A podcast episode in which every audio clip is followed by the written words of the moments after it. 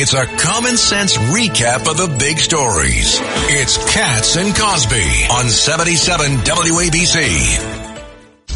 Breaking news, WABC. Well, Rita, I understand we have some breaking news. We have uh, one of our friends here that has discovered a, a, a law that exists and it was acted on in 1990 uh, about uh, a possible solution for President Trump on his problem in New York. Want to introduce him? Yeah, absolutely. And we have a great attorney with us. We have with us right now Nelson Happy. He is the former dean of Regent University Law School. And you've uncovered some interesting information that could be very helpful and, to President and Trump. we have Governor Paterson, who's a, a renowned attorney, and we have Judge Richard Weinberg uh, to observe uh, the situation. Uh, Mr. Happy? Uh, thank you, John. Well, yes, I believe that there is a way that uh, Donald Trump can solve the problem of his $365 million judgment. You know, the difficulty that he's facing is that the judge granted the judgment for 365 million. and unless Donald Trump can post a bond or pay the judgment, he can't appeal. So he'll have no due process rights to stop it. And So very few people can post $400 million. it takes somebody very unusual to be able to do that. So I think there is a solution, though, in the Constitution and in decisions of the Supreme Court. and what is that? Back, uh, to just to go back in history a little bit, before 1776, when we started this country, we adopted the law of England. And, and under the law of England, there were courts, uh, the King's Bench, that could rule on cases, but they were arbitrary and capricious quite often, like this case. And so another court system came up, the courts of chancery, that could get give writs to stop the improper conduct. This was incorporated in the Constitution. Article 3 with the Judiciary Act gives the right to the Supreme Court to grant writs. There's also a federal statute that does it. And back in 1990, the United States Supreme Court in Missouri versus Jenkins ruled the following. The modifications are not invalid under the 10th Amendment since that amendment's reservation of non-delegated power to the states is not implicated by a federal court judgment enforcing the express prohibitions of unlawful state conduct enacted by the 14th Amendment. That's really powerful. So explain this in layman terms to our listeners that the federal government could step in if.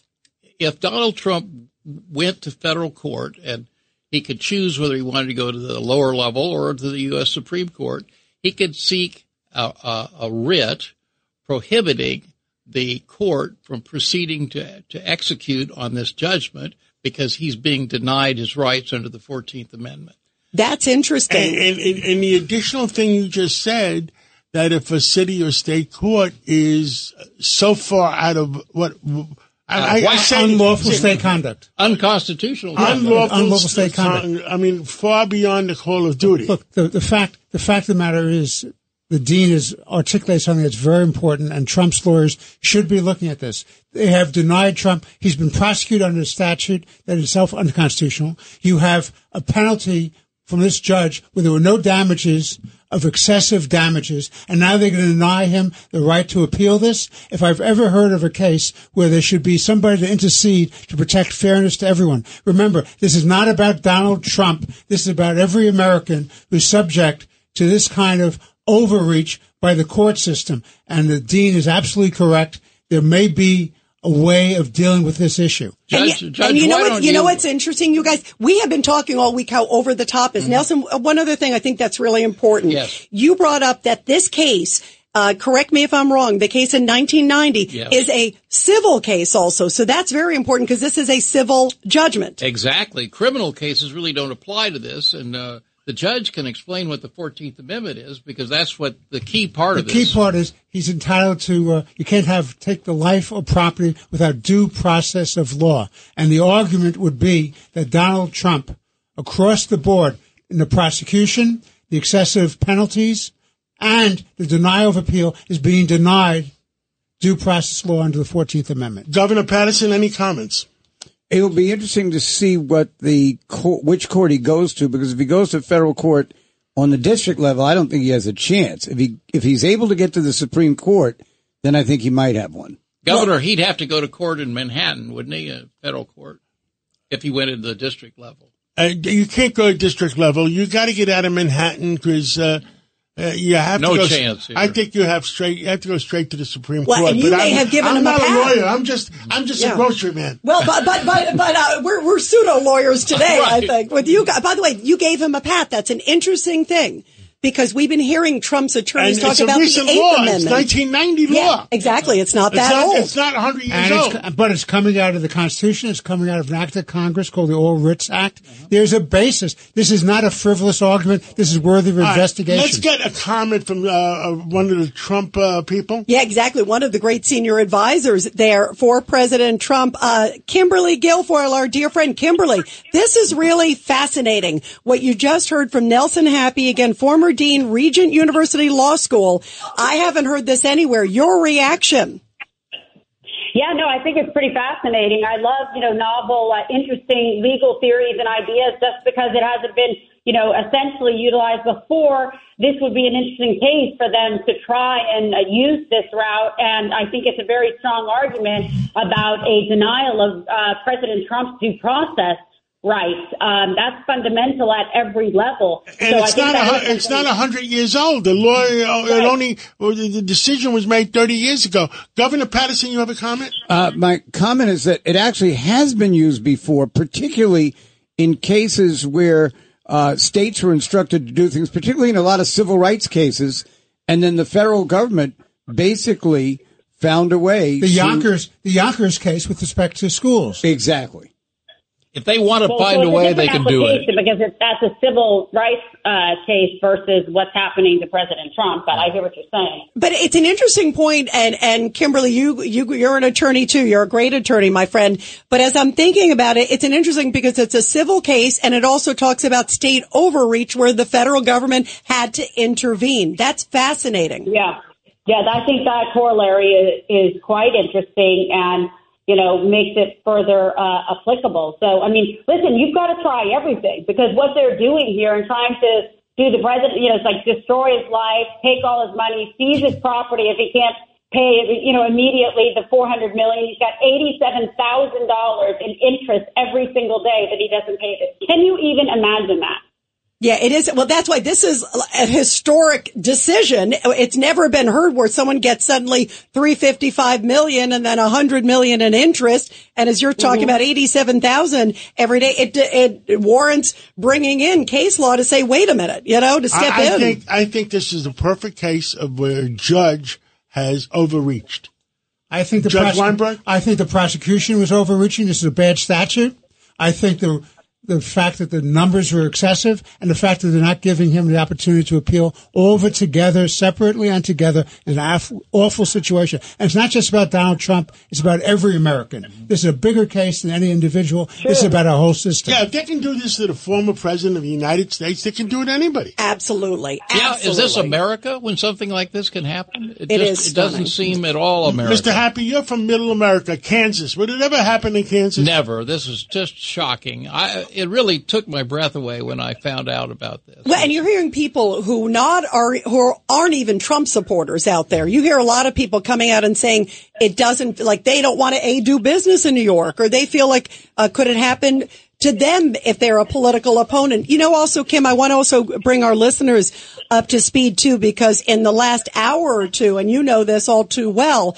First, of course, President Trump um, had said, "Hey, let's get a delay in the payment," which because it is so exorbitant.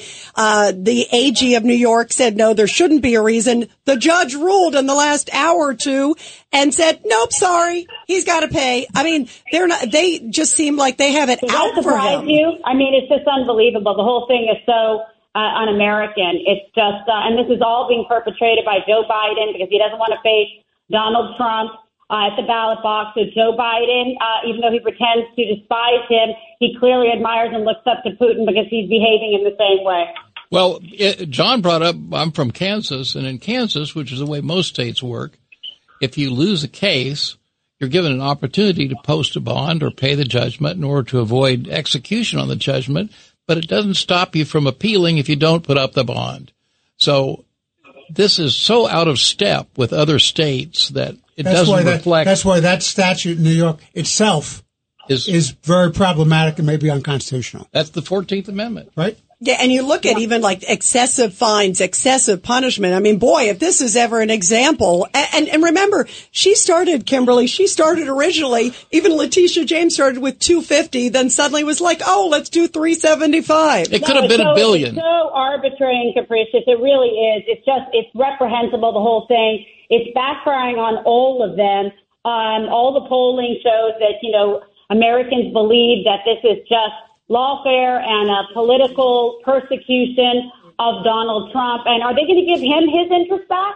I'd ask for interest back when he's vindicated and Trump will end up making money on this deal because these fools, these stooges are going to get overturned and there will be justice in this case ultimately is what I believe. And maybe it's one of the novel theories that we discussed today, but ultimately I have to believe that the courts will see this in the way that it should be seen. Yeah, absolutely. Well, Kimberly Guilfoyle, uh, I think, uh, let us know. Keep us posted because I think Nelson Happy, again, uh, former dean of Regent University Law School, I think you've uncovered something really powerful, uh, when you hear this. And it seems like there's some interesting case law to support it too. Uh, Nelson, final thoughts before we let Kim go. This is America. What Kimberly just said, that it's all going to turn out right, should be the case, but somebody has to do something about it to make it turn out Somebody right. has to be tough enough to stand up and say this is wrong. Yep. And the Supreme Court is the only people that can do it right now. It's the only one.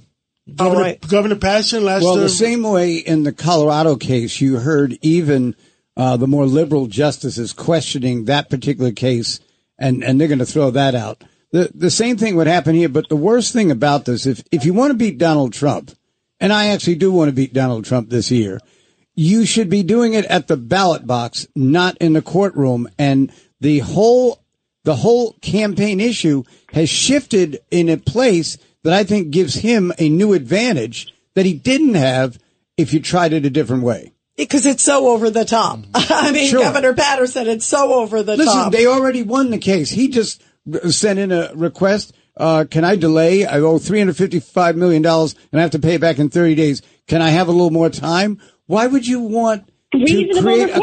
a controversy and bother him about that? Kimberly?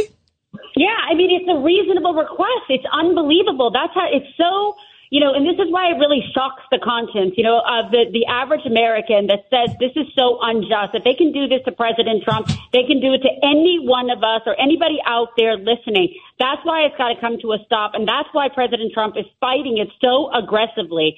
It's just, it really is. It's un-American. I wake up in the morning like, what country am I in? How can this be happening?